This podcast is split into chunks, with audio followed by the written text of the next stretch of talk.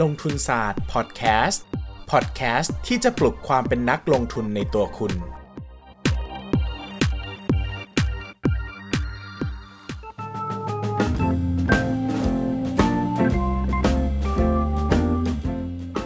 สวัสดีครับ ยินดีต้อนรับเข้าสู่รายการลงทุนศาสตร์พอดแคสต์รายการที่จะชวนทุกคนมาพัฒนาความรู้ด้านการเงินและการลงทุนไปด้วยกัน วันนี้นะครับเราจะชวนทุกคนคุยกันด้วยเรื่องที่ค่อนข้างจะแปลกใหม่ แล้วก็อาจจะตรงใจกับใครหลายคน หรือว่าอาจจะตรงกับประสบการณ์ของใครหลายคนอยู่เหมือนกันนะนะครับ แต่ก็หลายคนก็อาจจะไม่เจอนะครับ ซึ่งก็เป็นโชคดีของคุณนะครับ แต่ถ้าหลายคนเจอก็วันนี้ก็จะได้คุยถึงคนที่เจอเหมือนกัน ซึ่งก็คือผมนะครับวันนี้เราจะชวนคุยกันเรื่อง ถ้าทะเลาะ กับพ่อแม่เรื่องการเล่นหุ้น จะทำยังไงดีนะครับ การทะเลาะกับพ่อแม่ด้านการเล่นหุ้นมีอะไรบ้างนะครับเอ่อแบบแรกก็อาจจะเป็นพ่อแม่เล่นหุ้นแต่เราไม่ชอบนะครับซึ่งอันเนี้ยก็ไม่น่าจะมาฟังเทปนี้นะครับ เพราะว่าคนที่ฟังเทปนี้น่าจะเป็นคนที่คนเล่นหุ้นเป็นหลักนะครับ ดังนั้นเนี่ยสิ่งที่เราน่าจะเจอนะครับก็คือเราลงทุนอะเราลงทุนแต่พ่อแม่ไม่อยากให้เราลงทุนนะครับ อันนี้เนี่ยน่าจะเป็น เป็นปัญหาที่ใครหลายคนเจอนะครับ โดยเฉพาะคนที่อายุสัก 20-30 ปีเนี่ย พ่อแม่เราจะสักประมาณอายุประมาณสัก 60บวกลบนะครับช่วงอายุ 60เนี่ยยังไงก็ต้องทันปี 40 แน่ๆนะครับเพราะว่าปี 40 มันเพิ่งผ่านมาแค่ 20 ปีเองนะครับเอ่อช่วงที่ 40เนี่ยนะครับพ่อแม่เราก็จะอายุประมาณสัก 20นะครับ20 นิดๆนะครับ20 บวกลบอะไรเงี้ยนะครับซึ่ง พ่อแม่เราเนี่ยก็ตอนนั้นเนี่ยเขาก็น่าจะยังไม่มีความรู้ด้านการเงินการลงทุนเท่าไหร่ ยกเว้นคนที่ทำงานด้านการเงินการลงทุนเต็มๆ อันนี้ก็ก็อีกเรื่องหนึ่งนะครับ แต่ถ้าเป็นคนทั่วๆไปเนี่ยเขาก็น่าจะไม่เข้าใจด้านการเล่นหุ้นหรอกนะครับไม่ก็ไม่เข้าใจตลาดหุ้นหรอกนะครับ เพราะว่ายุคนั้นเนี่ยตลาดหุ้นก็ยังมีการเก็งกำไรอยู่สูงมากนะครับวลีที่ที่ได้ยินกันได้มากที่สุดนะครับก็คือรู้ไหมยุค 40น่ะ คนไปยิงตัวตายกันที่หน้าตลาดหลักทรัพย์เลยนะนะครับ ไปยิงตัวตายกันหน้าตลาดหุ้นเลยนะนะครับ ก็ไม่แปลกนะครับที่พ่อแม่เรานะครับที่เป็นเบบี้บูมเมอร์หรือว่าเป็น Gen X จะคิดแบบนี้นะครับเนื่องจากยุคนั้นนะครับตลาดหุ้นมันก็เลวร้ายจริงๆนะครับมันลงมาจาก 1,700 กว่าจุดนะครับมันเหลือไม่กี่ร้อยจุดเองนะครับหายไปแบบ 70-80%อะนะครับแถมบริษัทจำนวนมากยังล้มละลาย หายไปจากบริษัทเลยอะคือถือไว้ก็เหลือแต่ใบหุ้นก็คือมีมูลค่าศูนย์บาท หรือไม่ก็เอาไปขายเป็นเศษกระดาษเก่าก็อาจจะได้ไม่ถึง 1 สตางค์ด้วยซ้ำนะครับดังนั้นเนี่ยมันก็ไม่แปลกใจที่พ่อแม่ของเราหรือว่าญาติผู้ใหญ่ของเราเนี่ยจะมีมุมมองต่อตลาดหุ้นไม่ดี โดยเฉพาะคนที่ไม่ได้มีความรู้ด้านการเงินและการลงทุนมาก่อน แบบนี้เนี่ยผมเชื่อว่าจะยิ่งค่อนข้างมีภาพลักษณ์ที่ติดลบกับตลาดหุ้นเลยนะครับ ตกต่างกับคนยุคเราๆนะครับยุคเราๆในวงเล็บก็คือสักต่ำกว่า 30 ปีลงมานะครับเพราะว่าอย่างตัวผมเนี่ยเกิดปี 33นะครับ2533 ก็ตอนเกิดวิกฤตต้มยำกุ้งเนี่ยอายุแค่ 7 ขวบเองนะครับ7ขวบเนี่ยก็อยู่สักประมาณปฐมต้นนะครับสักป .1 ป .2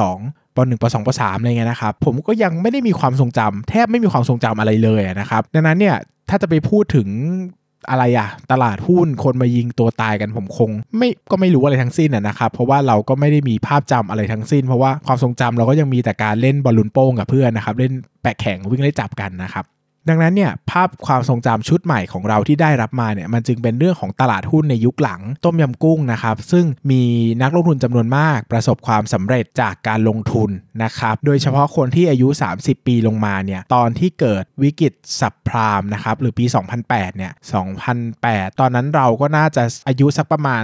18 หรือไม่เกิน 20 นะครับ ซึ่งตอนนั้นเราก็ยังไม่ได้ลงทุนอยู่ดีอะ คนทั่วไปเขาไม่ได้ลงทุนตั้งแต่อายุแบบอยู่มปลายหรืออยู่ปี 1 ปี 2 หรอกนะครับ ส่วนใหญ่ก็จะมาลงทุนหลังจากเรียนจบแล้วสัก 23 24 25 อะไรเงี้ยนะครับ ดังนั้นเนี่ยเราก็จะยังไม่ทันวิกฤตสับพรามอยู่ดีนะครับ โดยทั่วไปนะครับ เราก็จะยังไม่มีภาพจำ อยู่ดีกับวิกฤตที่รุนแรงมากในครั้งนั้นนะครับเราก็จะเข้าตลาดมาในช่วงหลังจากที่มันฟื้นฟูจากภาวะวิกฤตแล้วนะครับตลาดหุ้นก็เป็นขาขึ้นมาอย่างยาวนานนะครับขึ้นมาเป็น 10 ปีเนี่ยนะครับดังนั้นเนี่ยภาพจำของเรากับตลาดหุ้นเลย มักจะเป็นมุมมองที่ดี แล้วก็มักจะไม่ค่อยมีภาพความเลวร้ายประทับอยู่ในความรู้สึกเท่าไหร่นัก หมายถึงว่ามุมมองต่อเราจะค่อนข้างบูลลิชหรือว่ามองภาพลักษณ์ตลาดหุ้นค่อนข้างดี ในขณะที่ พ่อแม่เราเนี่ยนะครับที่เห็นมาตั้งแต่ต้มยำกุ้ง เห็นตั้งแต่แฮมเบอร์เกอร์นะครับเขาก็จะมีภาพลักษณ์ที่ค่อนข้างจะเลวร้ายกับตลาดหุ้นก็ไม่แปลก โดยเฉพาะพ่อแม่ที่ไม่ได้มีความเข้าใจด้านการเงินการลงทุนจริงๆนะครับ ดังนั้นเนี่ยเวลาเขาเห็นการตกต่ำของตลาดหุ้น หรือได้ยินการขาดทุนของตลาดหุ้นเนี่ยมันก็จะเป็นอะไรที่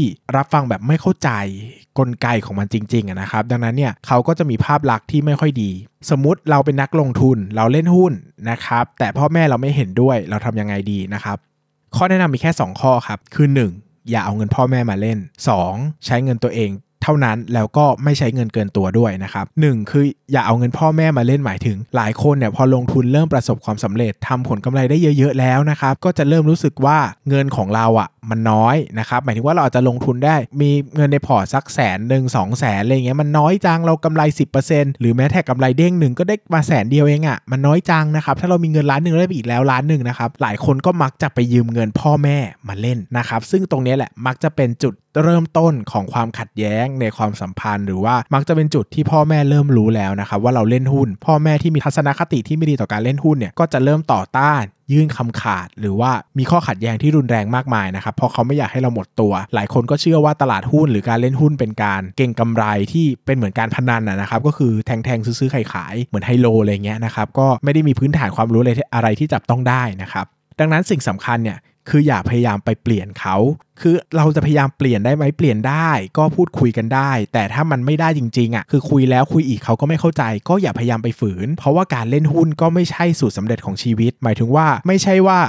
เขาจะต้องเล่นหุ้นเหมือนเราเท่านั้นเขาถึงจะประสบความสำเร็จหรือรวยได้ คนแต่ละคนรับความเสี่ยงไม่เท่ากันนะครับ หลายคนพยายามไปจัดการเงินของพ่อแม่ที่เขาเก็บสะสมมาอย่างยาวนานเนี่ยเอาไปลงทุนแล้วมันก็ขาดทุน ซึ่งนอกจาก ทุน หรือเงินจะหายไปแล้ว ความสัมพันธ์อันดีในครอบครัวก็ร้าวฉานไปด้วย ดังนั้นผมไม่ค่อยแนะนำให้เอาเงินของใครมาเสี่ยง ถ้าตัวเขาเองเนี่ยรับความเสี่ยงไม่ได้จริงๆนะครับแม้แล้วเรารู้สึกว่าเขาควรจะลงทุนแค่ไหนก็ตามอะก็อาจจะเปลี่ยนไปฝากธนาคาร ดอกเบี้ยสูง เงินฝากไม่ประจำดอกเบี้ยสูง หรืออาจจะลองดูกองทุนตราสารหนี้กองทุนรวมอสังหาริมทรัพย์ก็ได้ แต่เขาก็ต้องเข้าใจนะว่ากองทุนรวมมันไม่ประกันเงินต้นอะถ้าเขารับไม่ได้เลยที่เงินจะหายไปแม้แต่บาทเดียว ก็ ฝากเงินดอกเบี้ยสูงไปก็จบก็เลือกให้เขาหน่อยว่าอันไหนดอกเบี้ยสูงสุดก็ทำได้แค่นี้ก็ทำนะครับประสบการณ์ส่วนตัวของผมเนี่ยก็เริ่มต้น คล้ายๆ แบบนี้เหมือนกันนะครับก็คือตอนนั้นเนี่ยผมมีเงินลงทุนเริ่มต้นอยู่ประมาณ 1 ล้านบาทนะครับก็ลงไปลงมาก็รู้สึกว่าเฮ้ยกำไรมันดีจังเลยนะครับแล้วเราก็เอาเงินไปซื้อหุ้นหมดแล้ว วันหนึ่งอยากอยากได้หุ้นอีกนะครับก็ไปคุยกับพ่อแม่ว่าเออแบบยืมเงินหน่อยสินะครับเดี๋ยวไปลงทุนแล้วเดี๋ยวให้ดอกเบี้ย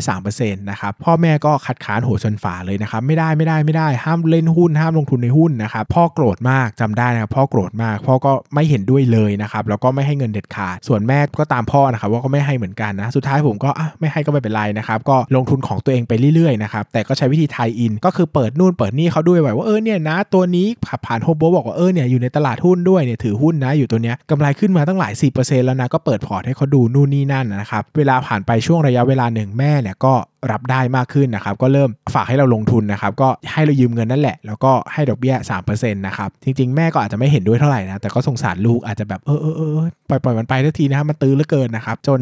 จนผ่านมานะครับทั้งพ่อทั้งแม่เนี่ยก็ รับได้กับการลงทุนมากขึ้นนะครับ เพราะว่าส่วนหนึ่งก็เข้าใจว่าผมก็ไม่ได้ลงทุนเละเทะนะครับ ก็มีขาดทุนบ้างไม่เถียงนะครับ แต่โดยภาพรวมแล้วเนี่ยก็ไม่ได้ทำให้เงินต้นลดลงนะครับ ผมก็ยังรักษาเงินต้นของทุกคนได้อยู่ จนวันนี้นะครับ ผมก็ใช้หลักข้อที่ 2 ก็คือว่าลงทุนด้วยเงินที่ตัวเองมี แล้วก็ก็ใช้เงินคนอื่นให้น้อยที่สุดนะครับถึงแม้ว่าผมจะลงทุนให้พี่ชายพี่สะพายแล้วก็หลานด้วยนะครับแต่ก็เป็นเงินที่ขอบเขตที่เหมาะสมอะหมายถึงว่าเป็นเงินเย็นของทุกคนนะครับแล้วผมก็ปัจจุบันนะครับก็ไม่ได้ยืมเงินแม่ หรือว่ายืมเงินพ่ออะไรต่างๆ มาลงทุนเพิ่มแล้วนะครับส่วนไหนที่แม่ให้เราช่วยดูให้เราก็ดูนะครับแต่ผมก็ไม่ได้ยืมมาใช้ลงทุนของตัวเองอีกแล้วนะครับก็ใช้เงินของตัวเองเท่าที่มีนี่แหละสบายใจดีนะครับจะขาดทุนกำไรเราก็รู้อยู่คนเดียวนะครับถ้าเราไม่ไปเล่นมาจิ้นหรือไปสร้างหนี้ก่อสินอะไรให้เขาต้องมารับผิดชอบในภายหลังนะครับถึงแม้ว่าเราจะขาดทุนเละเทะแค่ไหนก็ตามนะครับ มันก็ไม่ใช่ประเด็นที่เขาจะมารู้หรือว่าจะมาโทษเราอยู่ดี เพราะว่าสุดท้ายแล้วมันก็เป็นความรับผิดชอบของเราเองนะครับ สุดท้ายเราโตแล้วอะ่ะเราก็ต้องจัดการ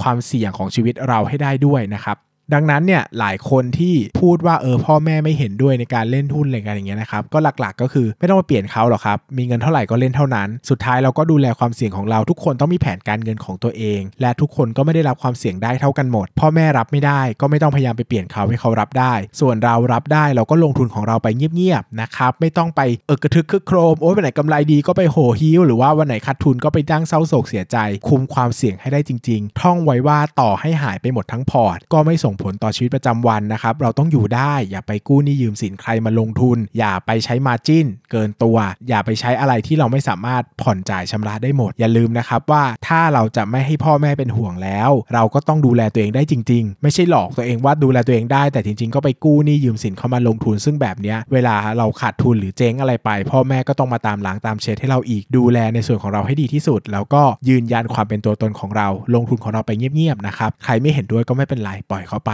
มันไม่จำเป็นที่ทุกคนในโลกต้องลงทุนในหุ้นทั้งหมดนะครับใครไม่ลงทุนก็ไม่ลงทุนก็ได้ เราจะลงทุนก็ลงทุนไปนะครับสุดท้ายผมเชื่อว่าคนที่ลงทุนในหุ้นได้ต้องโต แล้วก็ดูแลตัวเองได้ทุกคนแหละ แต่ก็เปลี่ยนใครไม่ได้ก็ไม่ต้องเปลี่ยนนะครับ ก็อยู่ในพื้นที่ที่มีความสุขของเราไป เงินน้อยก็ลงทุนแต่น้อย วันหนึ่งมันก็จะใหญ่ขึ้นเองนะครับ ไม่ต้องเร่งรัดความสำเร็จจากตัวเองมาก ค่อยๆ พัฒนาตัวเองไปนะครับ เดี๋ยววันหนึ่งถ้าเราประสบความสำเร็จมากจริง ๆ ผมเชื่อว่าพ่อแม่ทุกคนก็จะปรับทัศนคติได้เองนะครับ เหมือนที่วันหนึ่งพ่อแม่ของผมก็ปรับทัศนคติได้นะครับ พ่อก็มานั่งนั่งดูดัชนีตลาดหุ้นแล้วก็รีบมาบอกนะครับตลาดหุ้นขึ้นลงนะครับก็เป็นความน่ารักดีที่เคยเกิดขึ้นนะครับก็เอาใจช่วยละกันถ้าใครมีปัญหาในครอบครัวถกเถียงกันเรื่องเล่นหุ้นนะครับก็หวังว่าจะผ่านไปได้ด้วยดี แล้วก็ใครยังไม่มีแนวทางที่จะใช้ตัดสินใจก็ลองฟังพอดแคสต์ EP นี้นะครับก็น่าจะเห็นภาพได้ดีขึ้นทีเดียว ใครอยากฟังเรื่องอะไรนะครับ หรือมีข้อสงสัยใดๆก็ถามทิ้งไว้ได้นะครับ ก็พยายามจะมาตอบทุกความเห็นทุกข้อประเด็นนะครับ ส่วนสำหรับวันนี้นะครับลงทุนศาสตร์พอดแคสต์ก็ลาไปก่อน หวังว่าทุกคนจะมีความสุขกับการลงทุนนะครับ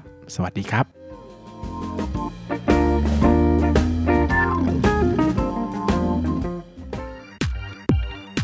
อย่าลืมกดติดตามลงทุนศาสตร์ในช่องทาง podcast player ที่คุณใช้ แล้วกลับมาปลุกความเป็นนักลงทุนกันใหม่ในลงทุนศาสตร์พอดแคสต์